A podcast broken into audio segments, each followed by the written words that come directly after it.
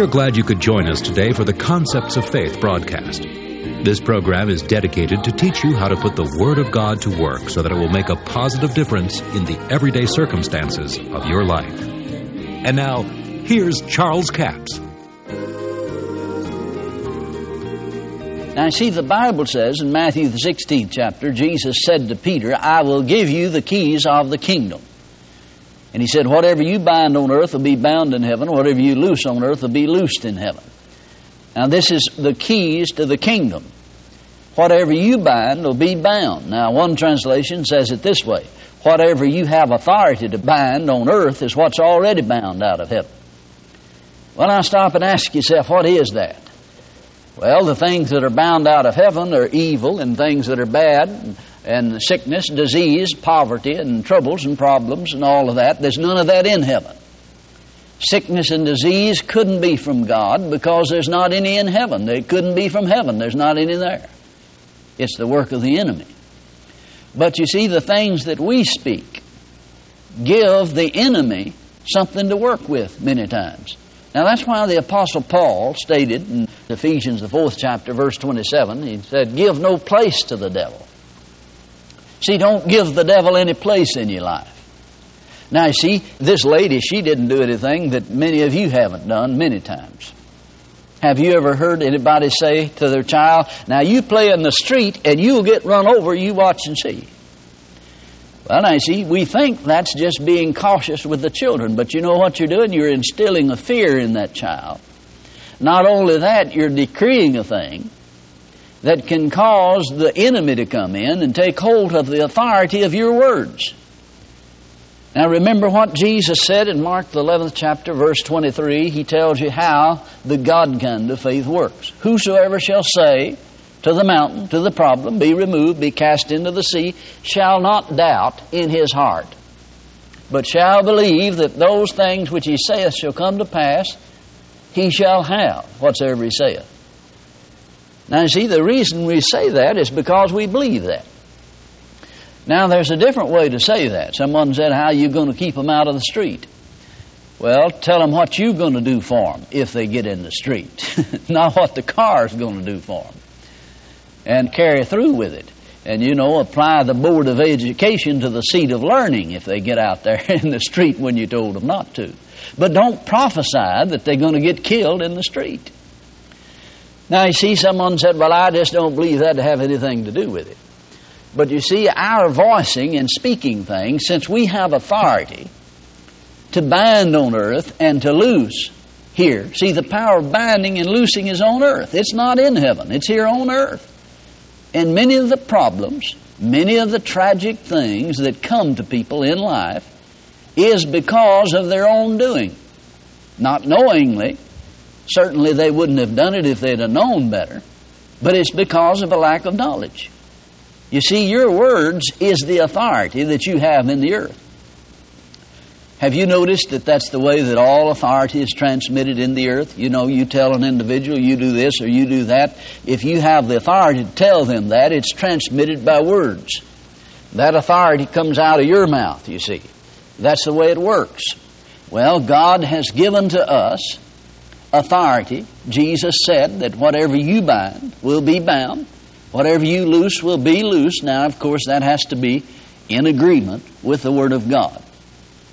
So when we, by our own foolish speaking, declare something to be bad is going to happen to an individual, then we're releasing faith in that, really, because that's the way you release faith is in your words. You speak it. Now, that doesn't mean necessarily that it'll come to pass just because you said it in a few minutes, like the story that I was telling you about. This did happen in 5 minutes. Now, what would have happened? What would have been the outcome? And, of course, we can only speculate on that at this point. If she'd have said, now, I'm going to say in the name of Jesus that none of you children are going to get hurt, that the angel of the Lord will encamp around about you and keep you and watch over you, and every one of you will have a good time and nobody will get hurt. I say it in the name of Jesus. Well, I'm convinced if we would speak that many times that the outcome would be very different. But you see, because people don't know any better. We prophesy things. We speak things that allows the devil to operate on our word. Now, let me show you how this works.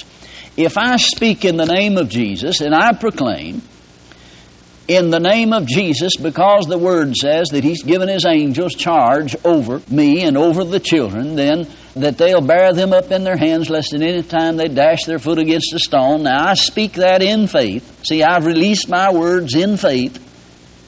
Then God has something to operate on. He can come in, God can come on the scene and operate on the authority of my words.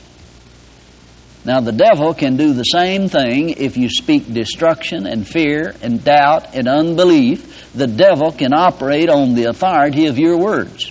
He does not have any authority of his own. Now, you need to know that. The devil doesn't have any authority. But he can operate on the authority of your words and bring calamity to your house.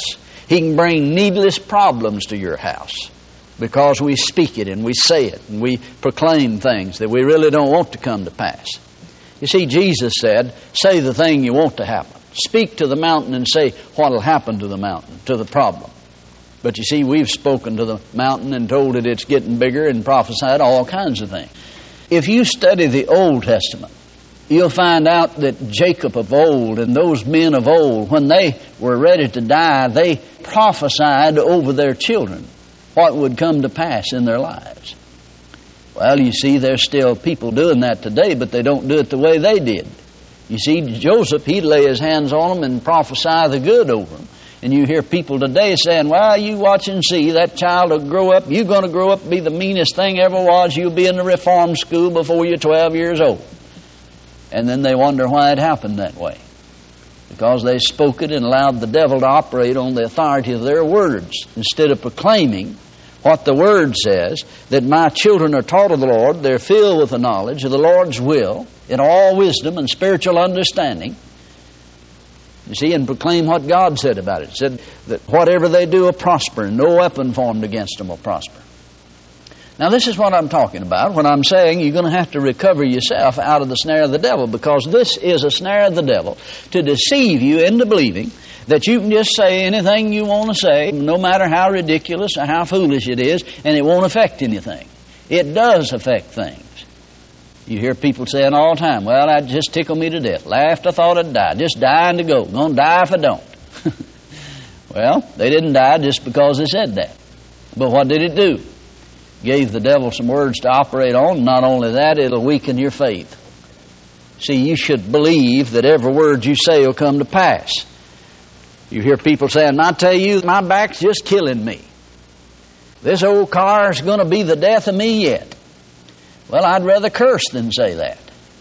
Because, you see, you can get forgiveness for cursing, but your words, you're going to give account of those things. Jesus said, by thy words thou shalt be justified, and by thy words thou shalt be condemned. Now, like I said, it doesn't happen just because you said it once or a few times. But it gives the devil some authority to operate on those words you spoke, because you are to speak the things you believe to come to pass. And quite frankly, that's the reason many of you say the things that you've said is because you believed it's going to come to pass.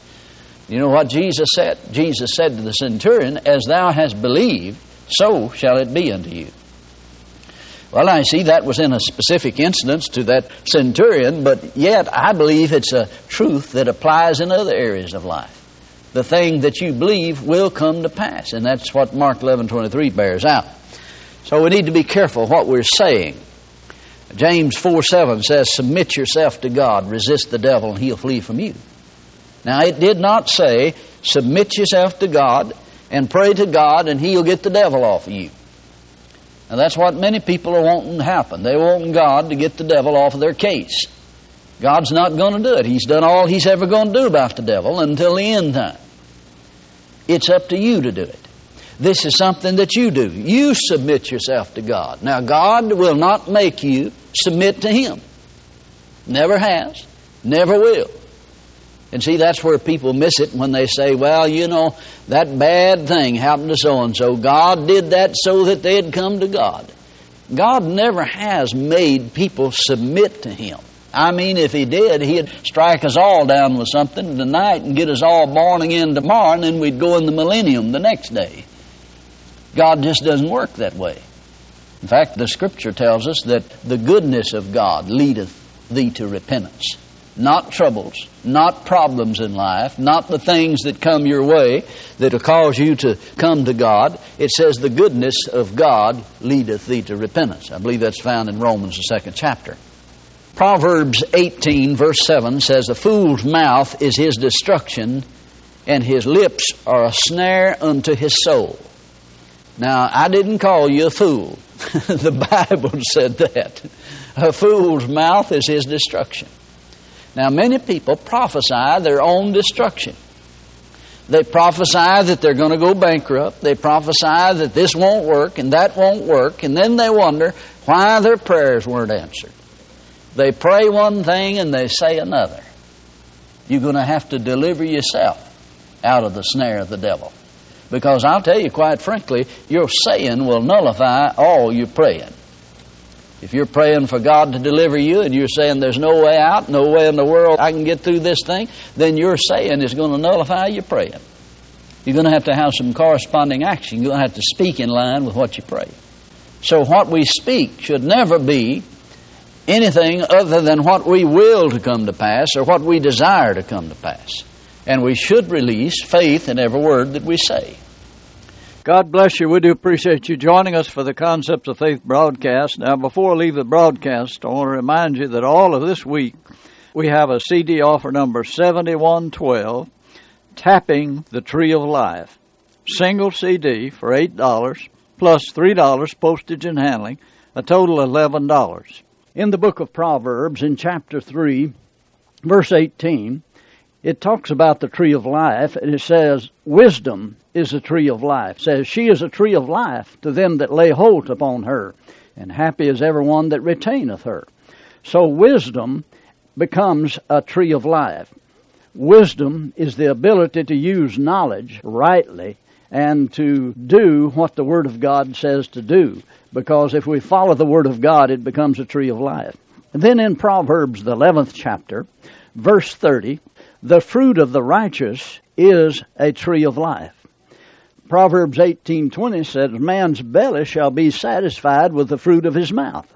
Well, now, what does that mean? Well, it's talking about the Spirit. You remember Jesus said, "Out of your belly shall flow rivers of living water." He's talking about the human spirit, not the stomach. So man's spirit shall be satisfied with the fruit of his mouth. Now, what we speak and proclaim based on the authority of the Word of God becomes a tree of life to us. Wisdom is a tree of life, and God's Word is wisdom. There is power and anointing in the Word of God. You remember in the Garden of Eden, Adam could eat of the tree of life, but he didn't. He ate of the tree of the knowledge of blessing and calamity and was put out of the garden. That's offer number 7112, Tapping the Tree of Life. Single CD for $8. Plus $3 postage and handling, a total of $11. We have a toll-free order line, 1-877-396-9400, 1-877-396-9400. Until tomorrow, this is Charles Capps reminding you that the enemy is defeated, God is exalted, and Jesus is coming soon. To order the product offered today, call 1-877-396-9400 or write Charles Capps, P.O. Box 69, England, Arkansas, 72046. A complete list of CDs, books, and DVDs are available online at charlescapps.com. Through the website, you can listen to this radio program again and subscribe to our podcast. This broadcast is sponsored by Charles Capps Ministries and our listeners in this area.